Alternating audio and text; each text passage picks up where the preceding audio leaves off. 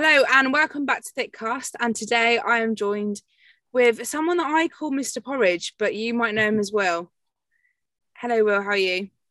I am good, thank you, Molly. I am doing very well. My stress levels, all things considered, are low for me. I'm in between moving jobs and I'm just sort of working down the old notice period. Um, so stress is low, mood is high. Because your job's quite like um, I don't know, professional, as you kept telling me earlier. So my job is professional. and mine apparently is not. no, um, I did not yours is not professional. You just asked me about the photo when I joined Zoom. You said that's very professional. I said I have a professional job. Do you know what I really hope at some point that comes up on this video and then I can screenshot it and then I can just plaster it everywhere for your birthday or something if you want to know what Will will look like in about 40 years' time, just look on his profile and see. I mean, to be honest, you can find me on LinkedIn. I think it's my LinkedIn profile picture. That's um, an awful decision. but yes, no, I do do have a very uh, serious and quite boring job. So yeah, do you not have to work garden leave? Uh, yeah, well, no, that's what I'm doing. I mean, traditionally, you wouldn't work gardening leave but um, I'm working on a client that needs me right up to the very last day, my very last day, which is Friday, to be on hand. Um, so I am technically kind of working it, yeah. Um, annoyingly, it'd be quite nice to have had a you know the last six weeks just off doing nothing, but have been working. Yeah, that's what my housemate did. I think she had about six weeks garden leave, and then she literally just did nothing. It was great. I know that's that's what you're normally meant to be doing. You're meant to be sort of excommunicated from your you know to all to do with sort of competitor insights and you know all of the knowledge and things of the market. But yeah, I had to work it because I was bringing revenue right till my last day on Friday. So um, very frustrating, but it's good. As I said, stress low because you don't really care about the outcome of a lot of things I'm invested in. so apart from obviously being apparently a professional, you have competed a couple times. Do you talk a little bit about that to us? Yes. So um, I, I as, as we said, that I work a, job with fairly savagely long hours. I work in investment management, um, and I am not a typical bodybuilder, as, as you uh, you and I have discussed many times. Um, I, yeah, as I said, I, I trained for like what's how I? God, I'm 32. That's so depressing. Um, so I've been training for like the last 16 years. Um, took it really seriously after I stopped playing rugby back in the day. I say really seriously, as, as serious as one can take a hobby. And um, never competed until I was uh, 30 and COVID hit because it's the first time that I could actually like control my diet right through to the tail end of a prep. Because when you're in the office and working stuff, it's impossibly hard sometimes when you've got client things. And um, so I locked it down and I did the first competition, which was um, a real eye opening experience, but uh, learned a lot, made a load of friends along the way, you being one of them, Molly. Yeah. Um, really immerse myself into the industry, which is just so beautifully collegiate and open and warm and um, loads of great people. And yeah, and, a lot about my body, more about brain, which is something I know we're going to talk about, and a load of other good stuff, which has, has complemented my own fitness journey and learning and things. So yeah, despite finding that very first prep I did last year absolutely savage and saying after I finished it, I will never categorically, I'll never compete again. I'll never put myself through this. Oh yeah, no, I'm not going to do this again. And then you're like, oh yeah, no, I'm, I might try and go get a pro card next year. uh, oh right, okay, but if you're not if you're not going to compete, you kind of have to do the whole like competing thing to get a pro card. I know. Well, look, I, I the, the post show. I'm sure we can talk about this. Post show is a real minefield in terms of mental health and thought and direction that you want to take for a number of reasons. Yeah. Um, but uh, particularly after your first show, right, when you don't, you haven't lived and breathed that experience, you don't know what you know the, the kind of mental turmoil you're about to work, walk into, um, and so I, I went, I went through lots of different emotions and lots of different directions and challenges and things in that period. But I came out of it after everything had simmered down, saying, you know, looking back on that now, COVID had sort of dissipated or at least we are going back to normal. I was going back to the office. I was like, I'm just not going to have the ability to do this again, given, you know, when you're working 12, 13, 14 hour days in the office and traveling, it's just like impossible to even think about, you know, I mean, I can meal prep and stuff, you know, or eat healthy, right? But but you just actually get, particularly doing a prep where you're like the last six weeks, you know, you're a zombie. I just I wouldn't yeah. be able to cognitively perform to be able to do my job. So yeah, that's probably the biggest thing for you because yeah, yeah, I got to the point where I was a zombie, and at one point my manager just went, "Do you want to go for a nap?" And I was like, "Yeah," and then I. well, look, and, we're going to talk about my two week prep. That the, the the prep. I mean, doing it this time was was me jumping on an opportune moment where um, I'd I'd been to be honest, it's quite funny actually. So I gave up gave up in inverted commas competitive bodybuilding in like March, ridden out a period of literally just sort of getting by, like yeah. training maybe four or five times. Okay, I'm always going to train. You know, we all love going to the gym, right? People in this industry, so it never really sort of kicked that, but it was never the priority. I went down to sort of eating three meals a day, didn't track a single calorie, and continued that. And just summer came along, and I had a big work trip to Mykonos, and I was thinking, oh, I might get in shape for that because lots of people are expecting me to be in shape to see my my porridge account. and uh, so I just started. You got a professional account as well. Not a professional account. No, I've, got, I've got a personal one I've had for ages. I just set up the porridge one for like a fitness stuff. Um, and then I tried to hide it from my work colleagues, but obviously they found out because, yeah, it's a small world. Um, and so, so like I was quite strange because I was like, right, I'm in diet. I'm going to sort of try and get just tidy up a bit, right?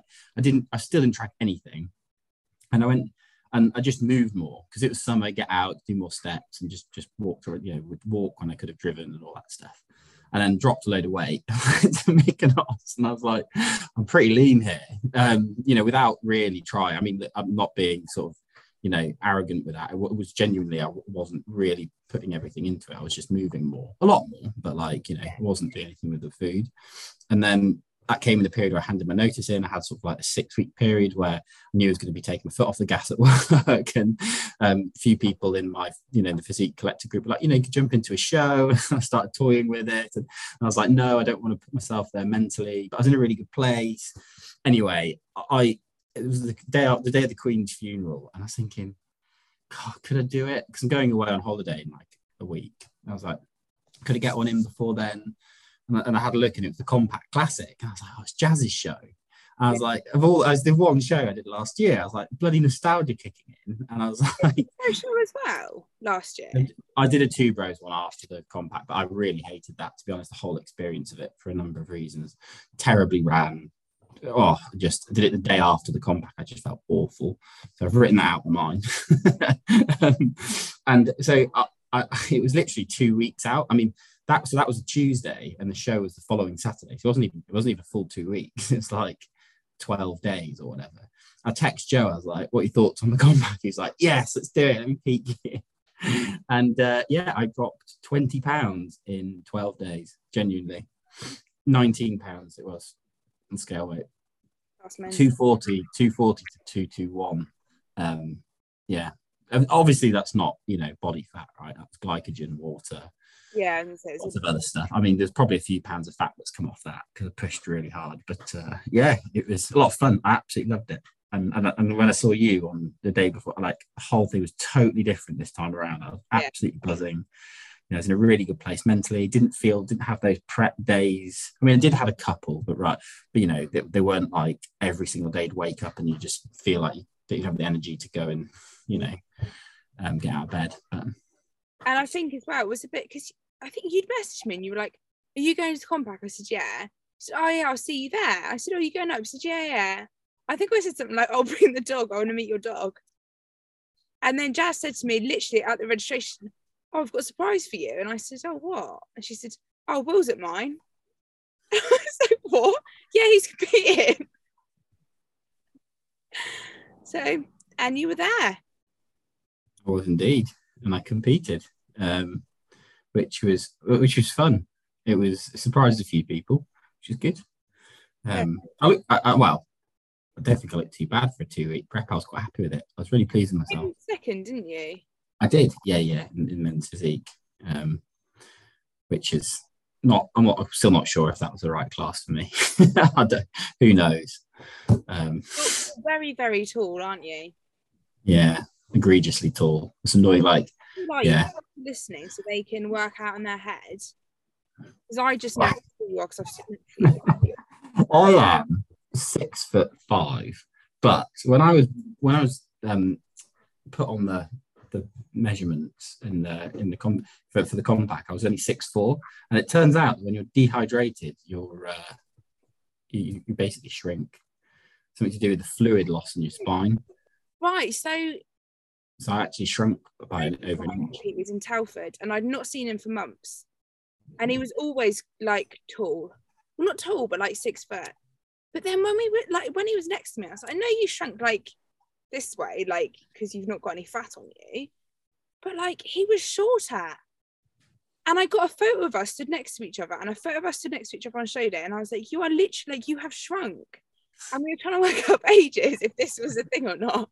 And it is definitely Um, well, it is a thing. I mean, I don't know. I don't know about you know materially shrinking like three, four inches, but you can. You definitely, when you're dehydrated, being one of the mechanisms there, you you do lose you know um, fluid in your spinal cord or whatever. And yeah, the bottom of your feet, things like that as well.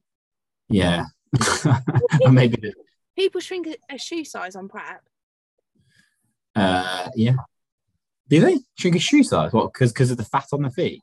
Off season, I mm. can't wear certain heels because I've got really big, really fat feet, right? My feet don't belong on me. They probably wouldn't be more suited to you. they probably. So I can't, well, I can just about now because I'm not too off season at the moment. I can wear my cocktails now, but when I'm like big off season, my feet don't fit in them. Really? I They mean, do, well, that, a lot of that will be water retention because because you do tend to store like water in your around your ankles and your feet. Have you seen people? Have you seen guys that do that? Well, uh, presumably it might happen to, to females as well, but particularly guys that take diuretics as well um, during the show, and their electrolyte obviously they're really lean, their electrolyte balance is messed up, and they they binge post show and they get these like pitted edemas in their ankles and their feet, and they get all this water retention. I Honestly, if you see photo, show really, really bad. I've watched marks from it. Yeah, I've seen seen literally photos of guys not being able to get in their like flip flops. it's so gross. Yeah, my legs were bad. I used to come home and like just roll onto my bed, and then I was like, done. That's done. How did you? Well, it's it's a good because remember we uh, we had, we had a couple of conversations after the last show, and you were struggling a bit. How did you find that? Because I I remember doing a podcast with Jazz this time. Well, to this time last year, after the show last year, about how the struggles, and uh, I know you'd been through a few. I You- horrendous. Yeah, I remember ringing Vaughan. I said, I'm never doing this again. He was like, why? I was like, I can't. I couldn't stop crying. I didn't speak about it too much at the time because I think I was so just depressed. I remember going around my mates and she, because she's spoken to me and she was like, come around. She's like, I don't want you on your own. And I remember going to her house and I just led on her bed and I cried. And she was like, what's wrong? And I was like, I don't know. But I just cried and cried and cried for weeks. I was just an absolute mess. And yeah, my legs were really bad. Uh, the water retention my legs was horrendous. I don't know whether it's something to do with my hormones. I think maybe I had some sort of hormone imbalance because I was like a pregnant person, like just crying for no reason. You know, I remember when my best mate was pregnant and she couldn't find the right cookies in the shop, so she started crying. Like it was like that. this this this so it's just a very good point, right? And I mm-hmm. know we're going to have a conversation about some of this stuff. Or we talk, you know, we're planning to have a conversation about some of this stuff. But there's there's there's very good, very strong physiological and obviously psychological evidence as to why you might be depressed post show. It's really it's it's it's one of those things where like you know people people do the show and then they they stop and like coaches you know they sorry they stop with their coach and they don't get guidance through that period or coaches don't prepare the athletes for what's to come post show because everyone thinks that you know the hardest bit's getting ready for the show and the dig and stuff. And to, in some ways it is because physiologically in terms of you pushing your body but psychologically after the show it's a real mental game. And, and the re- one of the biggest reasons why there's, there's a really good um, book called the dark side of going for gold because there's, there's lots of um, quite profound studies on like Olympic Mm. gold medal winners and things suffer with depression and things after they've competed. Um, but from a neurotransmitter point of view, you're really susceptible to, to depression, right? Feeling low. And I actually got it even after, even knowing what I was walking into and knowing the kind of neuroscience behind why I might feel that way. I still got that post competitive depression for like I felt melancholy. this is quite a strange word for like two weeks, and I couldn't. I, well, I knew why, but I couldn't really describe it. Or this one's yeah. first shows. Well, well, both. I mean, first time horrendous, but went through a number of things. then. but, but but even this time, when I felt really good going into the show and really stable in terms of lot, everything couldn't have been a better position. I still, as I said, still felt a bit low and got the blues, right? Yeah. And and and and, and the, the fundamental neuroscience as to why you'd be susceptible to this is because when you are, when you have such a goal like competing, right, and it can be anything, right? So this this is why Olympic medal winners get it because it's the same goal for them. You are you'll you, hopefully and hopefully the listeners have heard of a neurotransmitter called dopamine. It's for me it's the most fascinating chemical in your body. It controls your personality in ways you would not believe. It can it can it can prolifically change people's behavior personalities etc it's the most powerful chemical in your body i believe um, particularly for driving actions right? It's a molecule of more. It, it, it's what what people gives people drive and motivation to go and do something. So when you have a big goal like a you know a competition, people get laser focus on everything into put every ounce of their energy and being into. You're getting this like massive sort of these massive dopamine spikes in, in terms of you progressing towards that goal. That's why you see people becoming well, we talked about we talked about addiction. it, it, it, it, it, can genuinely be, I, I think, addictive, like competing, going some, for something like a competition. You see it in people's behaviour they suddenly become like if, if, if, if we're taking the if we're taking the dictionary definition of, of addiction right which is a progressive narrowing of things we enjoy you know you stop you you know when you're comp- you know when you're competing you start cutting out everything. You see people like they'll just do their cardio eat their food obsess with their routine and, and that's all they'll do to the minute every day. And you know they, they every minute they're watching bodybuilding content etc etc and they have no, they close out everything right? Yeah. And and w- whether that's right or wrong i think you need to do that to compete but but it's because of dopamine driving that behavior. And you see other things that you know because you're elevating dopamine so high you see other things that people do to when when they're getting these lows like prep spending right? That's because you're trying to uh-huh. elevate your dopamine because you're raising your base level of dopamine Oh no, maybe I did. And, and there's other, there's all of these other dopamine driven behaviors like people vaping now and smoking. These are all because you're fundamentally sort of superficially elevating your baseline data uh, baseline of dopamine or what's what's called your phasic levels you've got a tonic level which is your sort of baseline level but you have these phasic peaks and you're constantly elevating your phasic peaks dri- driving toward this goal right so that the, the end product of all of that is a super elevated dopamine state in, in working towards that competition. And of course, when that you, you get past it, right, what happens? Definitely dropped off a cliff. Um, firstly, I mean that is a come down of any sort, right? I mean, you know, it's the same with any narcotic drug. It's the same with anything. You, when you've had a high, you know, just just even returning to your normal baseline, that's going to feel like a come down because you don't have that elevated status. Yeah. In addition to that, dopamine um, suppresses another uh, chemical in your body called prolactin. And high levels of prolactin are associated with depression. um, so when you get this big drop off in dopamine, your prolactin levels go up and you can get depressed. It's, it's, it is the fundamental cause of um, postnatal depression in women. So when women are feeling depressed after they're given birth, it's because they're anticipating the, you know, this, this big goal of giving birth and it happens and then all of the neurotransmitters are out of whack and oh yeah. dopamine drops uh, uh, prolactin goes up and, and, and, they get depressed they get depressed. So it's uh, it's it's it's so you're in this super susceptible state right? And that's just from a, a, a chemical from a physiological perspective.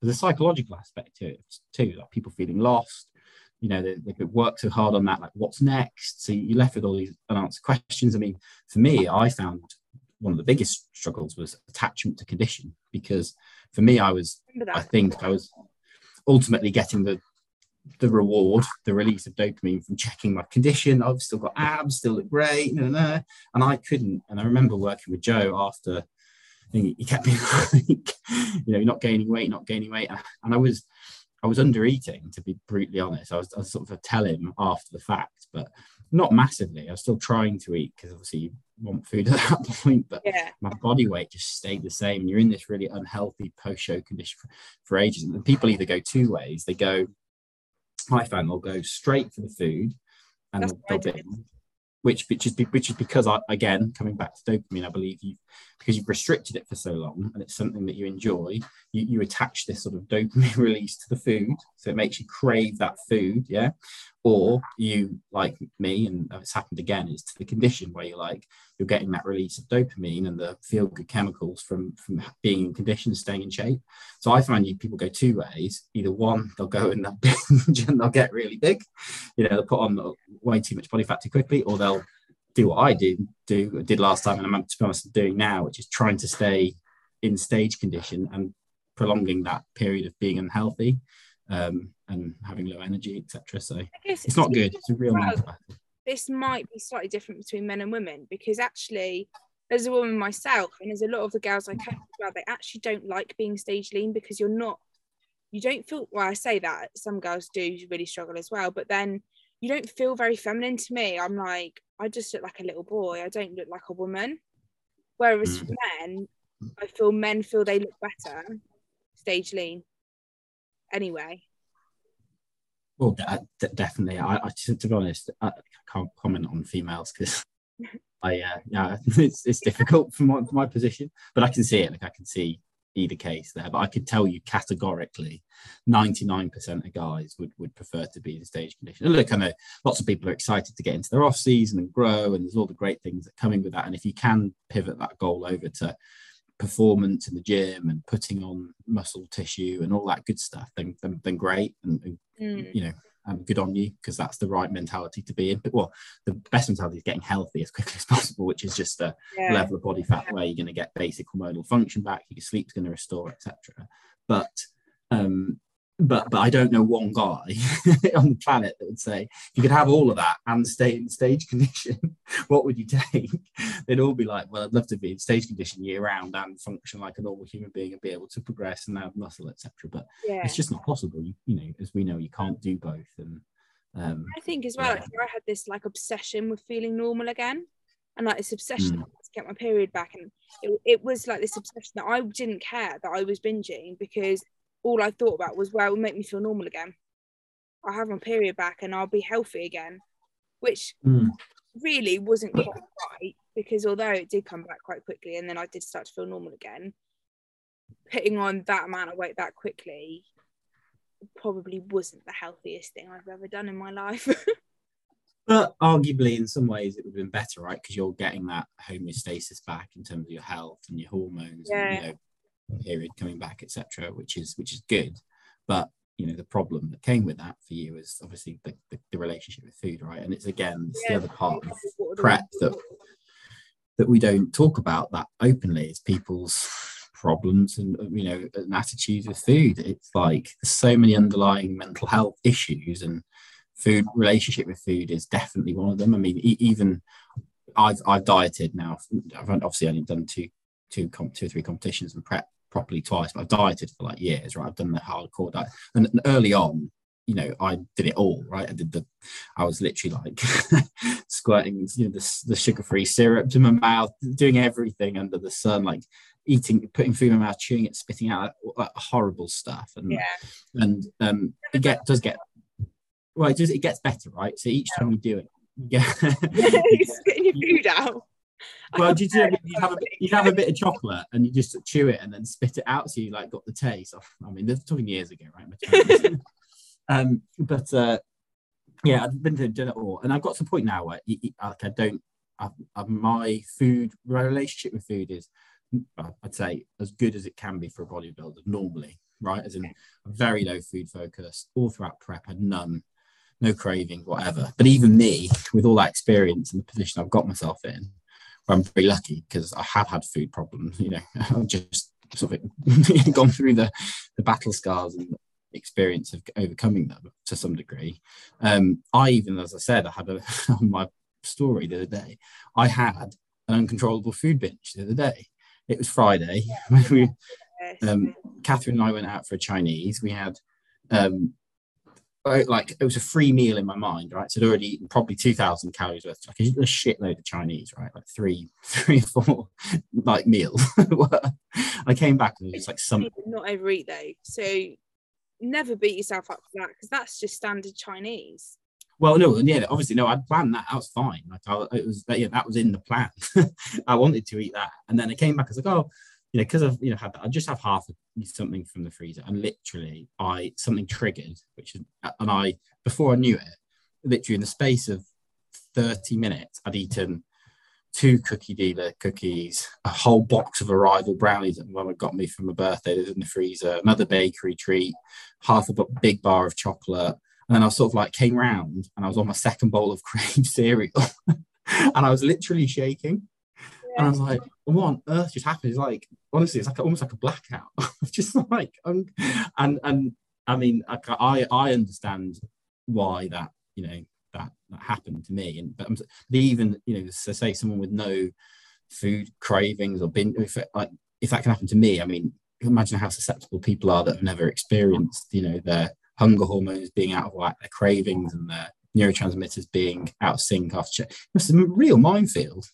And I think as well the the big thing, and I messaged you about, it, didn't I? And I was saying that what you see is a lot of coaches you say to your coach like, "Oh my god, this has happened," and they go, "Well, clearly you just don't want it enough, and you cheated on your diet."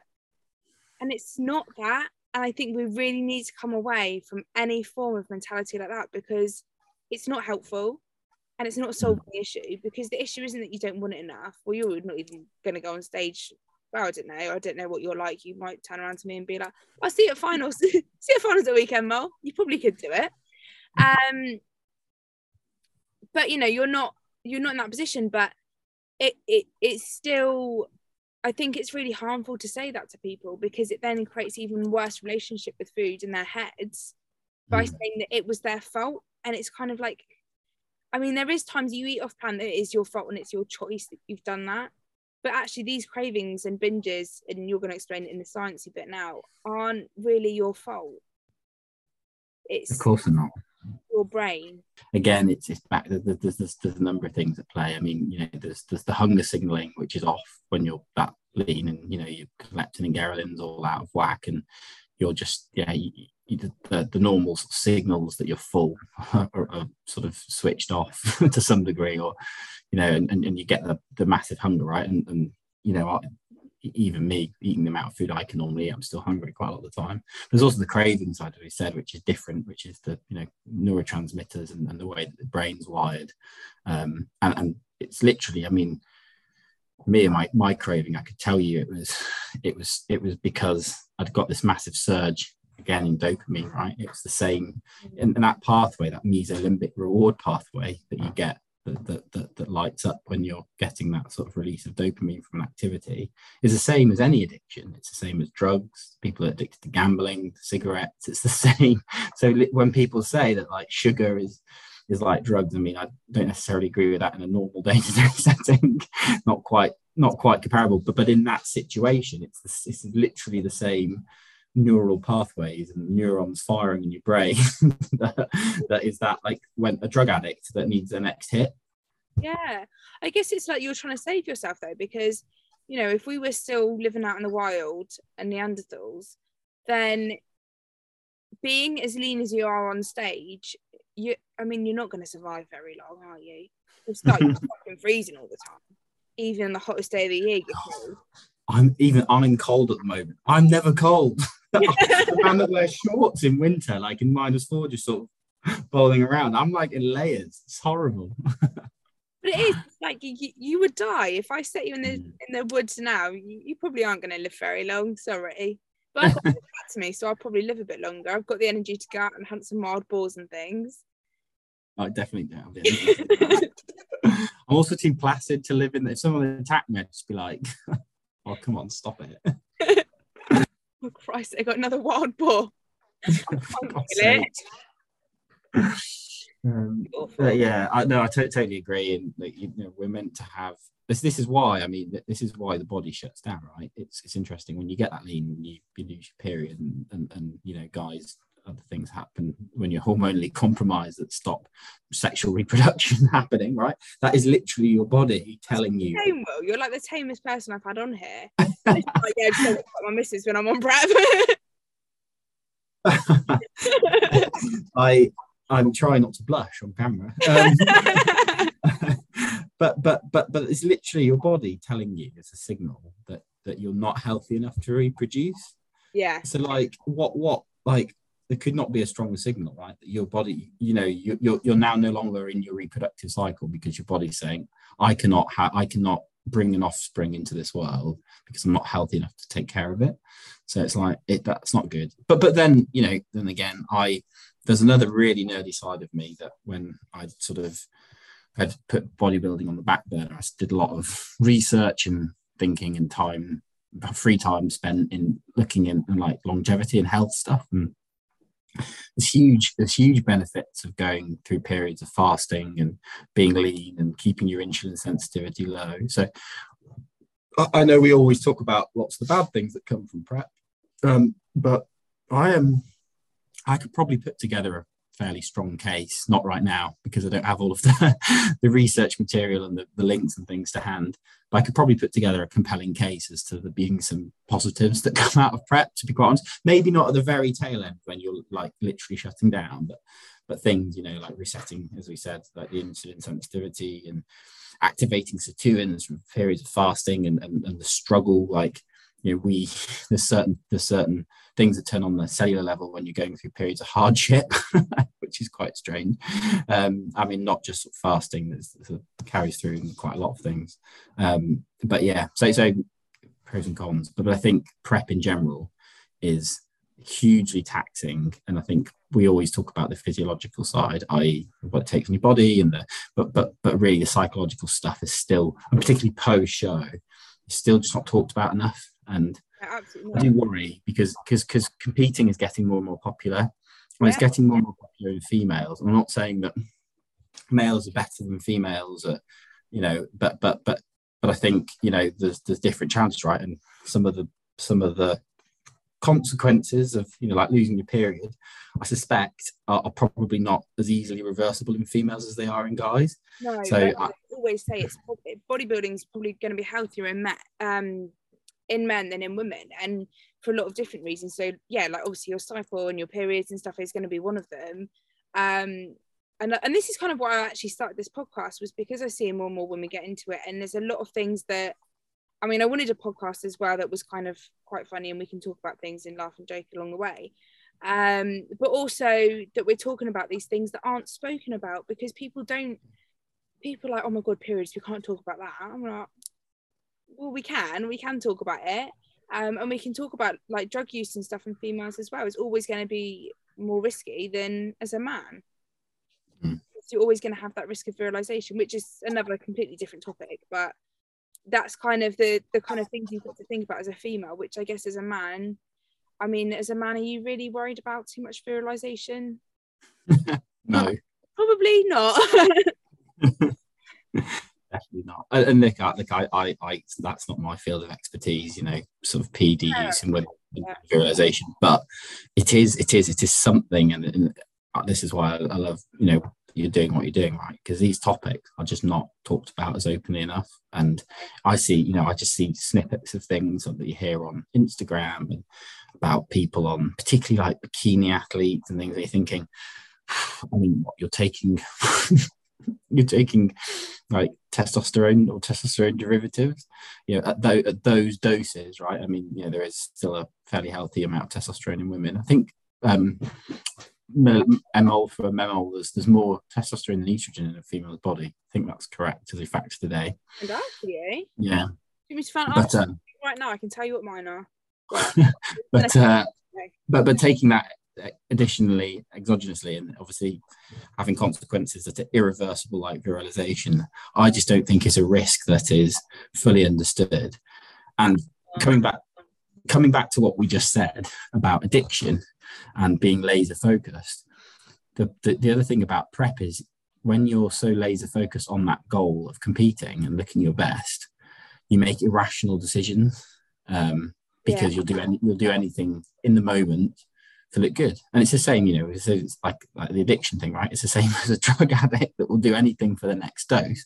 I mean, to, to draw a parallel, right? It's a horrible parallel to draw, but it's it's similar in, in the sense that your kind of logical and normal rational thinking goes out the window. Are you about to call me a crackhead here? I did not agree. but I think all of these decisions should be made not in prep and you know with with consultations with people that know what they're talking about and can explain and articulate the the risks associated with them etc it's the same with a prep right? They need somebody says to their coach i want to do a prep they should they should sit down and have a chat with the coach. And the coach if they you know, if this person's not done it before should say this is what you should expect right? These are the risks. These are the this is the position that you need to be in to start i.e emotionally financially you know relationship stable etc etc because these are all going to be challenged. Yeah absolutely. And there's a lot that people don't tell you about. The financial is another big one. Like mm. i mean would you as an investment uh, title an investment banker or something? We'll would you take someone? Oh yeah i think you should invest all your money in a bodybuilding show i think that'd be a great idea for you well, if, if you've got the disposable income and, and it's arguably a hobby, right, you do what you want with that. If it's if you're not spending that money on going out drinking, I mean, I can put away 200, 300 plus on a night out. Don't get me wrong. So like, I can't, I can't comment on this. A minute, well, about because we've, we've talked a lot about things, but we've not talked about Will as a person. Will as a person has been to more stag do's than anyone else I've ever met in my entire life. That's not true. I don't even understand how he knows this I don't even know that many people to go. If everyone I knew right now was going to get married, that I still wouldn't have been to as many seconds as you have. I just have well, my friend, my friend. I've got a couple of different friendship groups. Obviously, I've got mates from home, mates from uni, mates from work, mates from bodybuilding, uh, and, and, and they're all the same age. That and that age is um, everyone getting married and, and having stag do's. But I haven't been on that many. This weekend, why aren't you doing finals? I'm at a wedding. and the guy and the guy i actually missed the guy stag do because that was the northampton competition. I didn't miss it for the competition. I would have absolutely taken the stag do over the competition don't get me wrong. I love matty he's a great friend of mine. And it, that was the one in um in what do you call it in munich for the uh beer like oktoberfest. But i, I couldn't yeah. commit to it.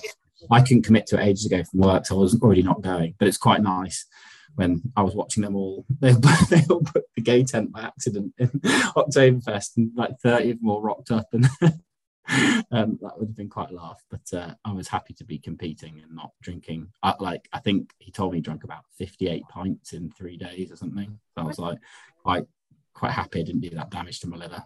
Yeah, see, for me, drinking is actually more cost effective than bodybuilding because I went out the other day. I had two single Jack Daniels and Cokes, with a meal, with a substantial meal, and you hammered. Oh yeah, I was really drunk. no way. Two of two. And right. half of you know those jugs in Wetherspoons, they do like the cocktail mm. jugs. I drank about half my glass of that, and I was I was I can't drink anymore. I honestly, I'd have saved myself so much money over the years if I was that much of a lightweight. I mean, I am a little bit now because I don't drink so often. So I'll have a couple and I get a little bit spicy quite early on. But then I've just hit a wall where I can just drink. I can. It takes me so much to get turbo fucked. It's like, and yeah, I'll, I'll be quite tipsy off a few, but then I need like yeah a lot. It's expensive. No, um, I have to be really, really careful because I just I can't drink so my mates like play we went to a festival and they were playing drinking games before we went down into the festival and I was like, I'm really sorry, I'm gonna have to drink water in these drinking games because otherwise I will die and I won't make it out. And I was still drunk by the time we got to the festival, so it worked. Um, was that? Uh, this was a couple months ago. The second massive heat wave we had. It was like 40 mm. degrees, and we were at a festival. I um yeah, you do you do get better at drinking, as in you oh, start up you start up regulating. So the more you drink, this is why alcoholics can drink like a lot more, and and the hair, oh, the whole hair of the dog thing, because I think it's aldehyde dehydrogenase (LDH) that that breaks down helps breaking down um, alcohol in your liver. Mm. You start up regulating that enzyme, so you basically get better and more efficient at uh, you know turnover of the of the booze.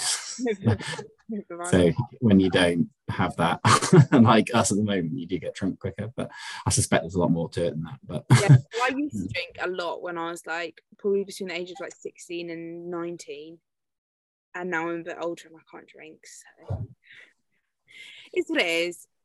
Um, so let's kind of keep going down that rabbit hole of bodybuilding and addiction because I know quite a lot of bodybuilders that have previously been addicts of some type, whether that's been like cocaine, alcohol, other sort of party drugs, mm. um, and also actually, um, I think that's more men, and then I find women a lot of the time are like um had eating disorders and stuff in the past, which I'm guessing you're going to tell me is like the same. You might tell me it's completely different. Um,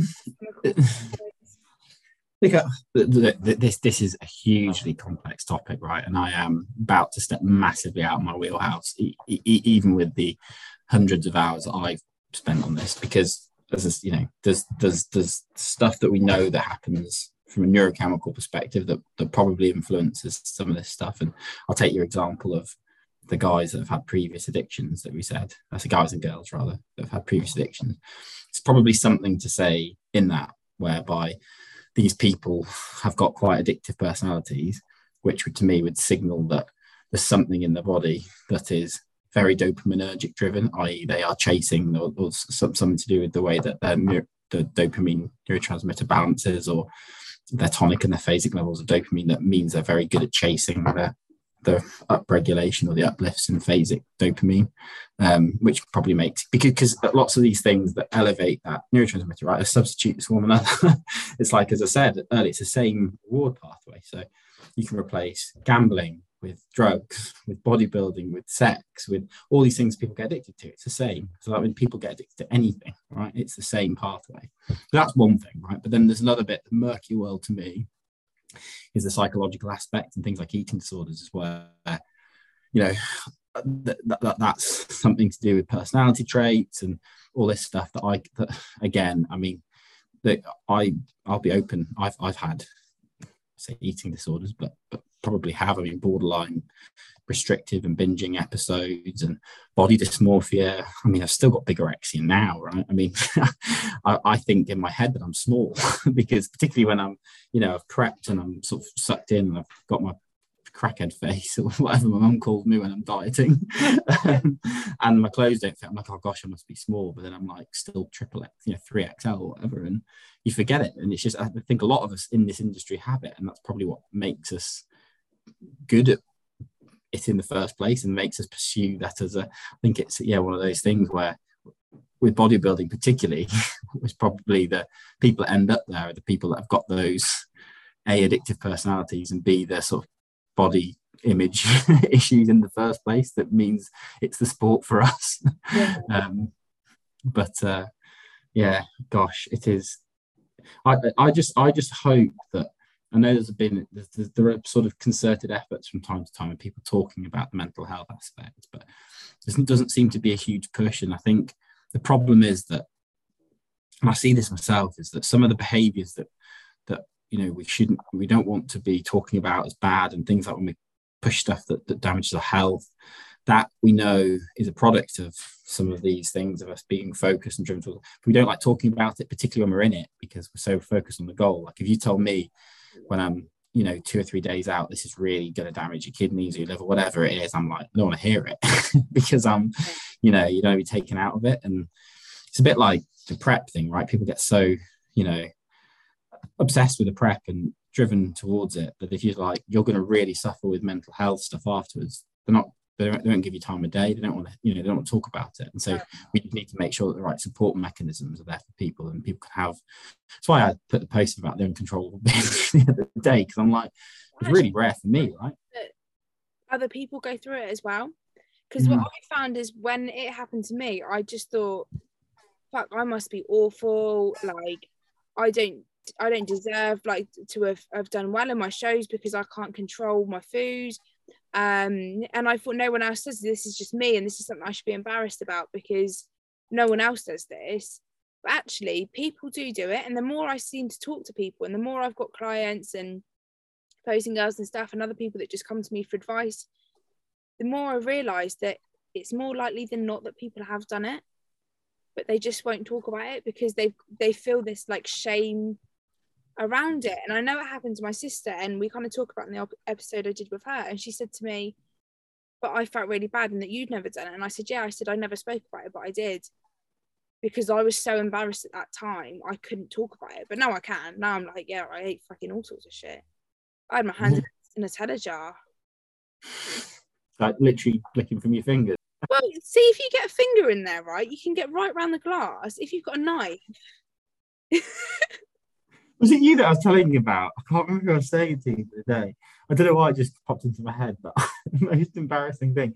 I this is in years where I'm not proud of. We we we stayed in an Airbnb um, when we went to the Euros in Lille, the football Euros in in um, it was Lille, yeah, like seven years ago. And this poor lady let us in, this poor student let us stay in her apartment, and we did we, we didn't leave it in a great state. We tried to clean up as best possible, but you know we had quite a lot of beers over many days. And I'd I'd come back after one night out and eaten a protein brownie, chocolate, but fallen asleep on it. And I just picked up and put it in the bin. There was a massive brown spot.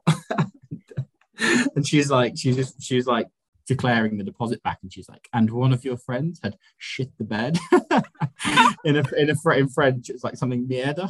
I was just like that was me, but it was brownie. I don't know for some reason when you, you just sort of, that picture of you eating Nutella, like having shit on your hands. I was I was eating Nutella, not shit. No, I know. I just if someone did me, had, like brown Nutella over your hands. Sugar. I didn't need shit. um, yeah, I don't, but people should people should talk about it, and, and there's other stuff. There's worse stuff, right? That people aren't open about. I saw, you know, there's just you know, I just think people, yeah. Go on, talk. I think, I think there's a duty of care for, for, coaches to educate on this stuff as well. Yeah, there is. Um, because like, don't get me started on on, on coaches because I see a lot of stuff and like I can't comment. I'm not a coach, right? I, I don't, you know, I help a couple of people from time to time. It doesn't take a genius to work out what some of these coaches is doing is extremely dangerous and wrong. But, but that, but as but absolutely one wholeheartedly agree. Not only that, what they're doing is wrong, secondly, they can't even tell you, you know, particularly when they're prescribing things like diuretics, drug, whatever. They, they, they, don't even understand the fundamental mechanisms of actions of these things, right? Yeah. That's number two.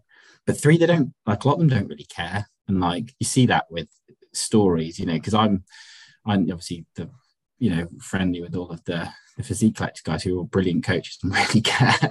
and like you just hear battle, you, just hear clients have come to them and been like, "This is my old coach," and you know, this, that, and the other, and it's just like they've, they've you know sent them the plan back or whatever with all of these horror drugs and prep stuff, and it's just like they've got the wrong name on it, just copied and pasted, and just like, oh my oh. god, like you know, where is the where is that where is that element of you know care and yeah anyway unfortunately with some people they just isn't and it is just about making money for them and all of that and they don't care about you and all they care about is trophies. Because you see it with people you see it. I see them post and i see obviously i'm at a lot of shows and i see certain clients from certain coaches and i see their coach's instagram the next day and they might have had show clients at Flex, clients at Two Bros, clients at somewhere else, and they've only posted those that have won, and that really fucks me off like you've only posted you know your girls and boys that have won but i know you've had other people on stage and you've not posted like oh well done to you because they've not brought you home a trophy. And that really pisses me off. That's a shame. I'd never i've never heard of that. Like i've heard a lot of bad things but that that is particularly um yeah just not not not nice is it really? Okay. but yeah. Oh wow yeah. but here you are molly. Now you are entering the well you've entering. You have already entered the world of coaching. Yeah. And, um, how are you finding it? I really enjoy it. To be fair. well, really you're great. You're great with people. You, you obviously care immensely about yeah. people that you work with. You've got, you know, you've got the time and the energy to, to invest in it. You know, you're not floating around in Dubai training three or four pros that take up 24 hours a day and, and outsourcing the rest of your clients to some random person in Slough. clients. Uh, I don't live in Dubai. Um, the only other one that takes up my time is the dog. Um, can't see him now because the screen's tilted. Hang on. Here we are. Needs to meet Alba. Mum. Um, but yeah, no, I really enjoy it. To be fair, really enjoy it. So it's going good. Um, I have got a few other questions for you, quick ones that people have sent. Not many people because um, you didn't send me your picture very soon, did you? And you sent me horrendous pictures that didn't work. I can't go into that. Did you put something up?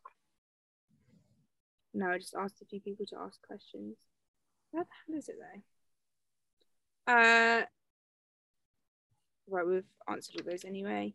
Um, who'd you take dinner, dead or alive? You can take three people. Who would I take You take, take take three- three people, dead or alive. for dinner? Oh gosh, that's really difficult. I would take, first of all, I would take my nan, Esme, because she was like a surrogate mother to me. We, she, my grandparents moved into my parents' house to help look after us because they weren't very well off, and um, yeah, and she looked after me great. My mum was a teacher, so she was kind of like out a lot. My mum, yeah, my nan looked after me, so she's number one. um, I think I'd probably take some like someone like Albert Einstein that's just you know had that was just somebody really nerdy that I could just ask lots of questions and yeah theoretize with. Uh, gosh, I don't know number three. How rubbish is that? Um, I say I would like to say an idol, but you know what? I'd actually like to go for dinner with Andrew Huberman. He's he's a neuro um, he's a Stanford professor. He's, he does the Huberman Lab podcast. Stanford professor at um, tenured professor. He's a professor of neurobiology and ophthalmology. that shows you how much I've listened to his podcast because I can recite, regurgitate his elevator pitch. But he's he he's awesome. He's one of the sort of quite prolific podcasters at the moment, and he's puts out lots of great content, particularly on. He, he tries to foray into the world of fitness. I'm not sure he gets all that particularly correct, but the stuff that he puts out that is his wheelhouse around neurochemistry is all great, and it's elucidated me into a lot of the topics that we've discussed today. So maybe him. They're a bit rubbish. I haven't thought of those, but um, I think somebody that you look up to, somebody that you miss, and somebody that you um, you know want to you know talk to through history. I also think it'd be great to like go for dinner with someone like Hitler, you know, someone like that's just such a horrific character from history, just to ask that you know. What the fuck were you thinking, man? yeah, exactly. I've always, when I hear those questions, I'm always like somebody that's just a total savage from history, that just just that will have you know what you know, and just actually talk to them about like what on earth. What what the bloody hell are you up to? um, Yeah. but yeah, I think to be fair, I think Hitler would be really interesting. Warren Buffett is the guy I should have said. The Oracle of Omaha. He's a very famous um, fund manager who's, uh, yeah, he, he's probably one of the people I'd like to talk to. He's, yeah, very well known for investment strategies and value investing and all that stuff. Sorry, that's probably quite nerdy as well. Very nerdy. I think, yeah. Your nan was nice. yeah, I lost you Esme. Even that, it could be interesting.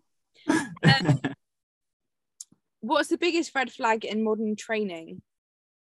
Biggest red flag in modern training? Yeah. Ooh, very good question. Um, so I think the biggest red flag, well, there's two, there's two. So the biggest red flag is not training properly. I think that that people don't actually train. Well, to, to failure, anywhere close to failure, they don't do enough. I see it in my gym. Right? My gym, I train like this for so many years, as well. Didn't make any. Pro- Gym. Am I right in thinking this? in what? Do you train in like a pure gym or something? I did. I, I luckily have moved to the gym joint near me, which is perfect. It's like site, you know, it's got very good kit, and the guy Aaron who runs it's a legend. Um, but for, I did my first competition in pure gym, and all throughout living in central London for like the past ten years, I was in pure gym. Saw it all in there. But even in my gym at the moment, you see it. It's like people just, and I did it. It's just like I'll go in and do chest and do like seven exercises and just not get any stimulus out of any of it. Just be mm. in there doing it because it pumped me up and like just doing really stupid stuff with no range of motion and you know here, there, and everywhere. Just do two sets on that, three on that. Never track anything. Never progressively overload. So actually training properly is, is number one. And I think if you could actually just go in there and take all of that out, strip all that junk volume out, just give them one or two really stimulus invoking sets, to make a huge difference.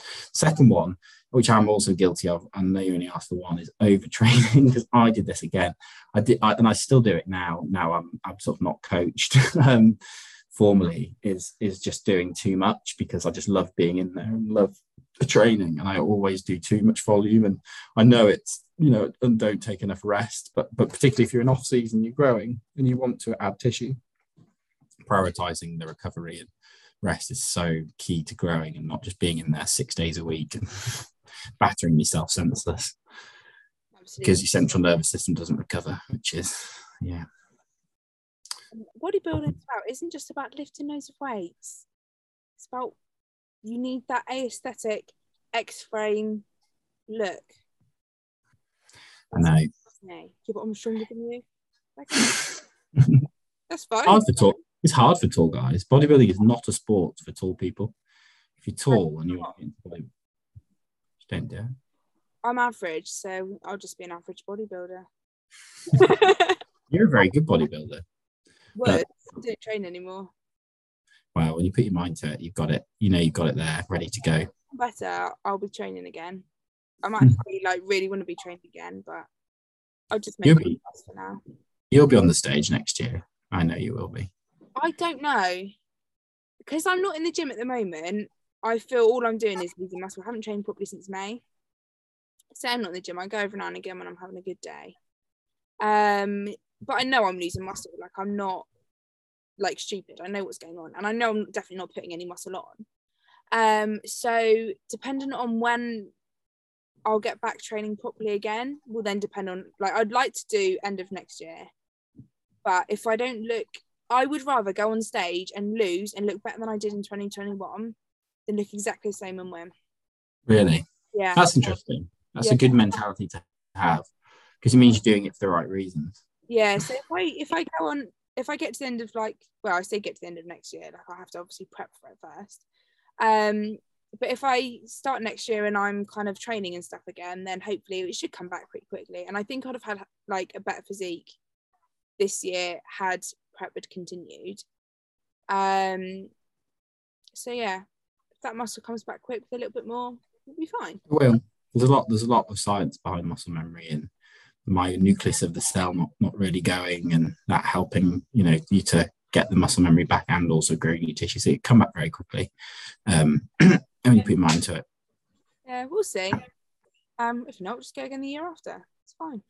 You've also probably lost you've probably uh, lost a, a, lot less than you think. There's a, there's, there's a huge psychological component to it. Like you always think that you're smaller and but really if you're still training the amount of volume that you need to maintain is so much lower than you think. The fact that you're just going, even once, twice a week, you'll probably be able to maintain quite easily on that. Yeah, would be all right. Um, second to last question: What's it like being tall and lush? Tall and lush. Yeah, did you get vertigo? Uh, yeah. It's it's it's Christ. It's, I'm too tall. I reckon anything more than six three is a waste because I'm pushing. I'm pushing the bit. I'm pushing the too tall where my my bloody femurs are too long, so I can't grow legs. I can't sit in plane seats very comfortably. Life's just a bit harder. Like imagine like when you imagine squatting, how much further down you got to go. you bench pressing, how much? Just life's just not easy. um, it's because some machines in gyms I'm too short for. So, like some leg presses, for example, I can't push the leg press off the thingies that hold it on because my legs don't reach it. I have the same. I'm, I'm, too tall for some of the stuff, right? So, oh yeah. It's a just right, and it seems like neither of us are just right. Yeah. but other than that, it's good. It's good if you get lost in a crowd, people can find you. Um, generally, I think you're more amenable to relationships because quite, I think quite a lot of females wouldn't want to be or don't typically want to be with guys that are smaller than them. So there's some benefits. And I think lots of guys want to be bigger in terms of height. And it's not something they can change, which is unfortunate. So I'm, I'm quite lucky that I've got something genetically which is favorable to some degree. Although, yeah, I, I think, as I said, six two, six three, I think is probably where you want to be. That's the ideal height. Well, you've heard it here first, everyone. If you're 6'2, 6'3, ideal. Probably going to be a pro. Um, probably to get all the girls. So, um, and what is your one thing you'd like everyone to to take away from today's podcast? I think it is that um, if you are competing or you have competed and you're struggling with mental health issues, or you're going to compete and you don't haven't put any thought to what your mental state is going to be, and your coach, you're working with a coach and they're not articulating this to you or they're not talking you through this, go and seek help, go and seek guidance, go and speak to Molly. Get, get get a consultation in or change your coach or go and speak to, to anybody. I mean, the one thing about this whole bodybuilding community. That's it. The one thing about Yeah, I don't know if you know her, Clara Swedland. She's been on one of my podcasts before. Like she was on one of the first ones. She's uh, she bodybuilds. I say she bodybuilds. She's actually got married yesterday, so she's not bodybuilding right now. Um, but she's also a psychologist, so she's really good to get in contact with if you just need like a little chat to someone and you're struggling. there. And everyone in this community is so open and nice and friendly. Like, just reach out. People will speak. It's just taking that step to reach out in the first place. Yeah, exactly. Anything else you'd like to add? Um, nothing. Just a plug to my sponsor, Load Up Subs. Oh Code yeah, on then. What's your code? WB. I am the best sponsored athlete ever. He says, laughing. I'm, I'm not too bad. I do, I do my bit. More than Yeah, some. all your stories ever are is like, oh yeah, this is uh, my protein today. it's because I don't like putting my own content up because I'm very self conscious. So I just put up but look, it's been an app. for Mike. Molly, it's been an absolute pleasure. Thank you for No, brightening up my Tuesday evening. For coming on and talking to us about chemicals in the brain because that's something that I do. The old chemicals in the brain. They don't go away. Do not. Oh, good. Uh, thank you everyone for listening, and please share on your stories if you enjoyed it. Tag us in it, um, and yeah, spread the word. Thank you for listening. Bye.